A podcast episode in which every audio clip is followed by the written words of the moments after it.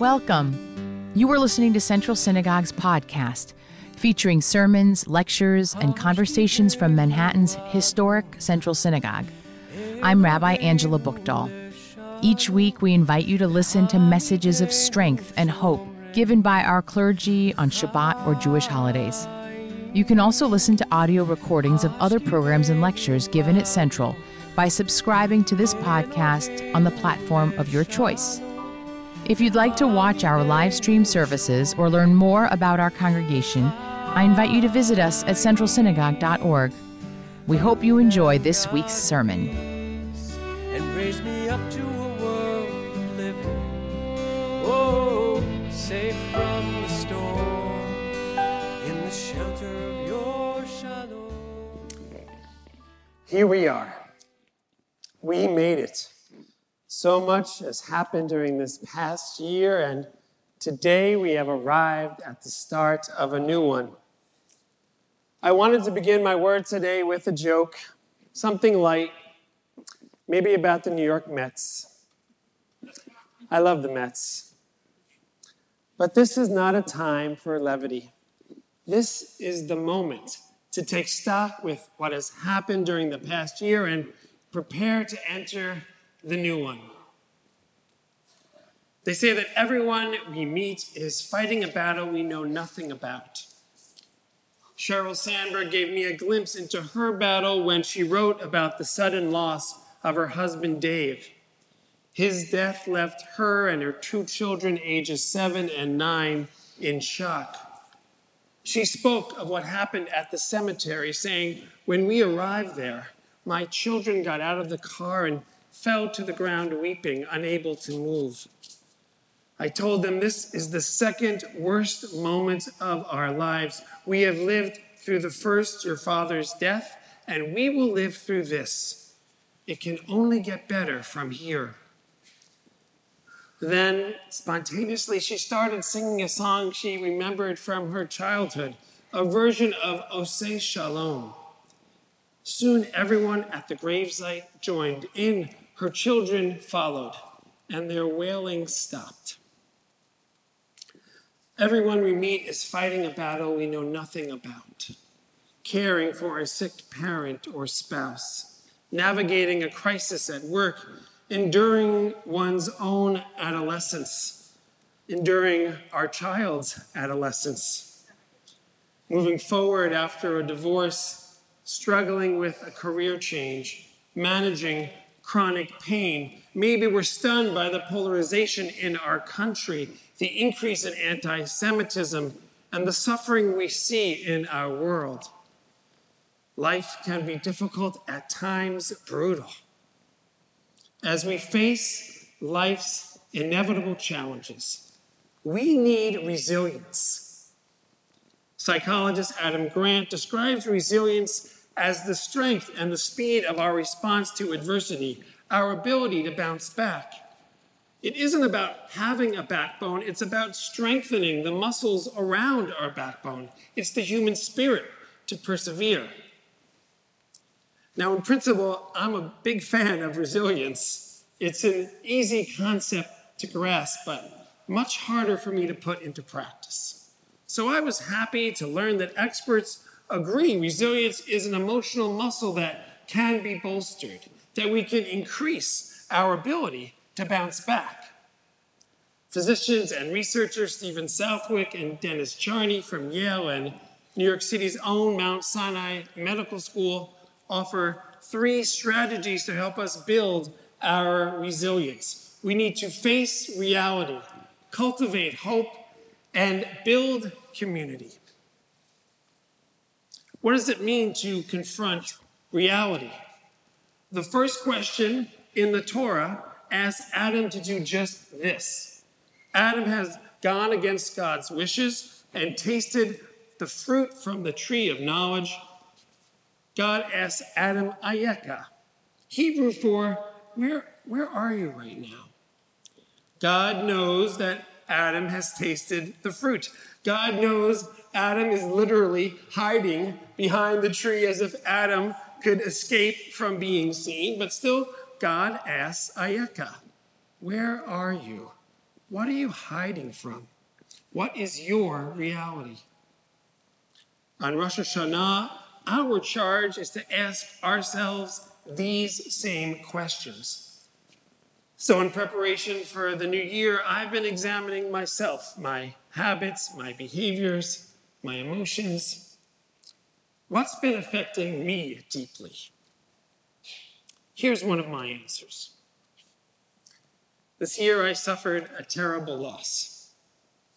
In May, my friend Rabbi Aaron Panken died in a plane crash, and his death has unsteadied me. Aaron held a unique place in my head and my heart. He was my camp counselor, my rabbinic mentor, and my confidant. He installed me as a rabbi right here on this bima, and for this and many other reasons, I would not be standing here without him. I haven't, haven't fully processed his loss and still have moments when I reach out to call him on the phone. My world has shifted, and I need to acknowledge it. This is my reality. I am actively mourning my friend. What realities are you facing at the start of this new year? As we face these realities, how do we stay positive? How do we cultivate hope? Our member, Brett Parker, shows us how it's done. At the age of 38, he was diagnosed with Parkinson's disease. In the face of that reality, Brett made the choice to live his life according to an affirmation which I'll make it synagogue friendly it's to do epic stuff. One example. This past February, Brett raised $200,000 to help find a cure for Parkinson's. He raised this money by running seven marathons in seven days on seven continents. On the third day of this intense adventure, multiple blisters erupted on the bottom of Brett's left foot. He told me I had no business running. But with a clear mission before him and some protective bandages, Brett continued in pain and undeterred. Brett says, Part of my life's philosophy is not letting the disease hold me back. I don't use it as an excuse, I use it as a reason to push myself even more. Brett, you embody what it means to be a realistic optimist. You assess obstacles, focus on finding solutions, reframe the negative, and embrace the positive. Rabbi Jonathan Sacks teaches that to be a Jew is to be an agent of hope in a world constantly threatened by despair. Every ritual, every mitzvah, every page of the Jewish story, every element of Jewish law is a protest against escapism, resignation, and the acceptance of destiny. When circumstances, when circumstances in our life work out for the best or not, we sometimes say it was beshert, Yiddish for meant to be. The fact is, though, that our tradition doesn't promote blind optimism. Judaism does not put faith in fate or fortune. Instead, we are commanded each day to get up, affirm life, and take responsibility for our share of constructing the world as it should be. What chutzpah we Jews have. Throughout the millennia, we have continued to remain positive, even when our faith in humanity and our faith in God has been surely tested. I'm reminded of Hugo Gryn of blessed memory, who was one of England's most adored rabbis. When he was a child, he and his father were forced into Auschwitz. One Hanukkah, his father improvised and, and somehow crafted a menorah. His dad used his valuable margarine ration to light the wick for the first night. Young Hugo protested, Dad, how, how can you use what little food we have to observe this holiday? His father replied, You can live three days without water. You can live three weeks without food. But you cannot live three minutes without hope. Faced with the most horrific reality, this father and son managed to create light in the darkest place on earth. They did this together. They had each other. We have each other. We are not alone. Building community is what we do here at Central. We strive to be a place of true connection. It's an honor to serve as one of your rabbis. You continually teach me how to live, manage trials, find our way to an equilibrium, and, and move forward.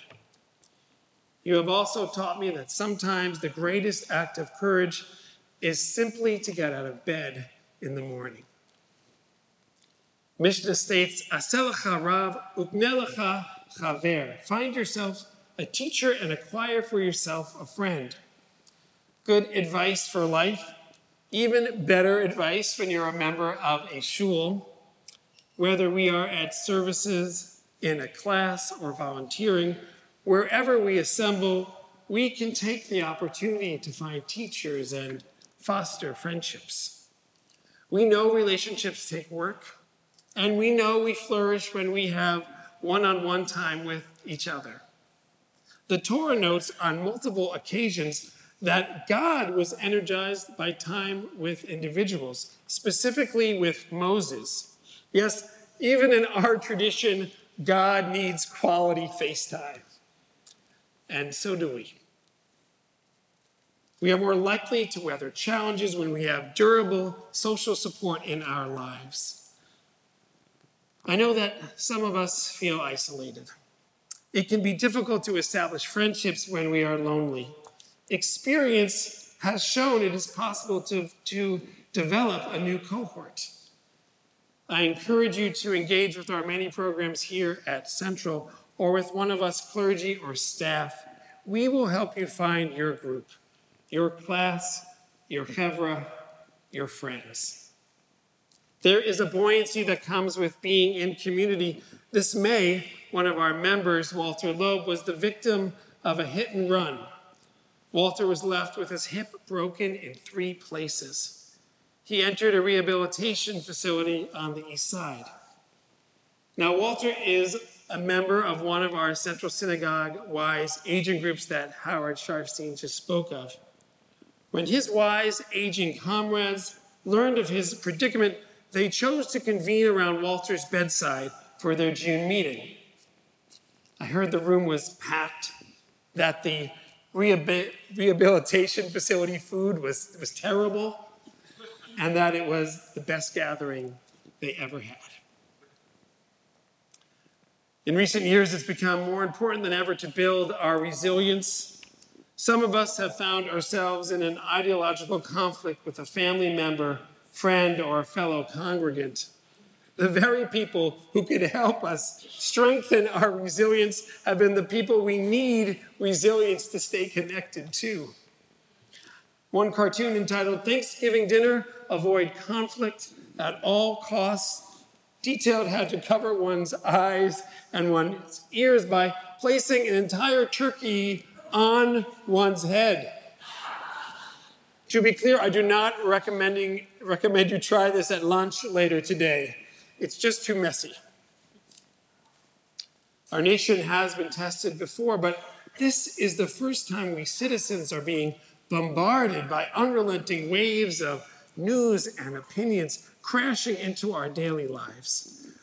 With regard to our beloved Israel, a strong and diverse response to events there has strained many relationships. We must not let these arguments tear us apart. I have family members with whom I struggle to stay close. I've come to realize that even if we disagree, we still need each other.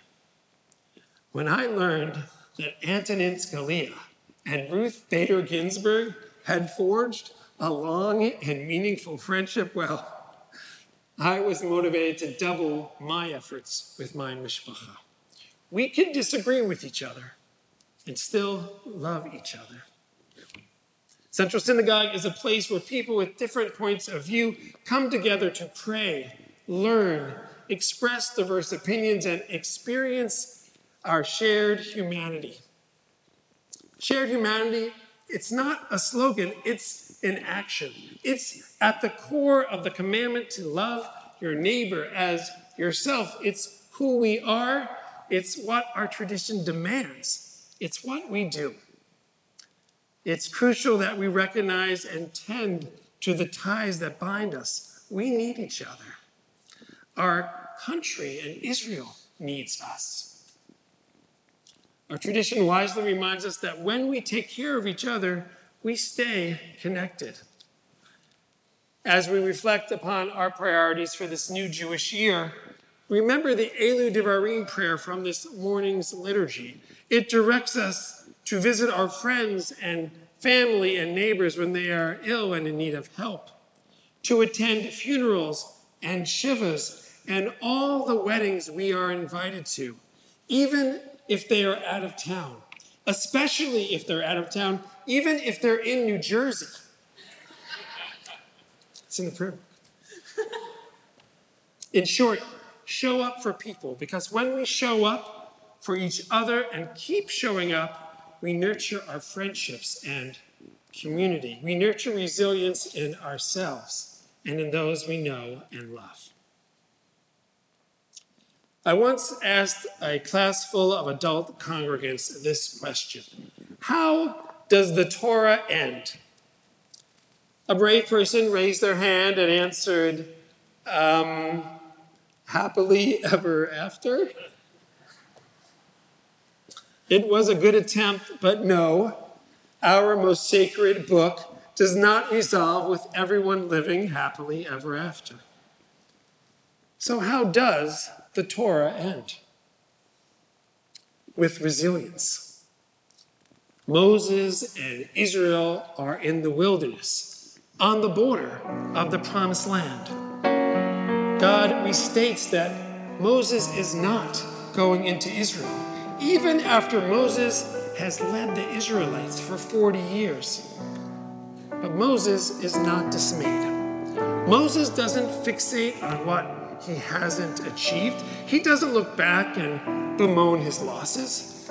Moses stays in the present and does his best to clarify from all he has learned. He focuses on the possibilities ahead and celebrates the extraordinary bond he has with his people and with his God. These last verses described Moses' eyes as undimmed and his vigor unabated. He is resilient.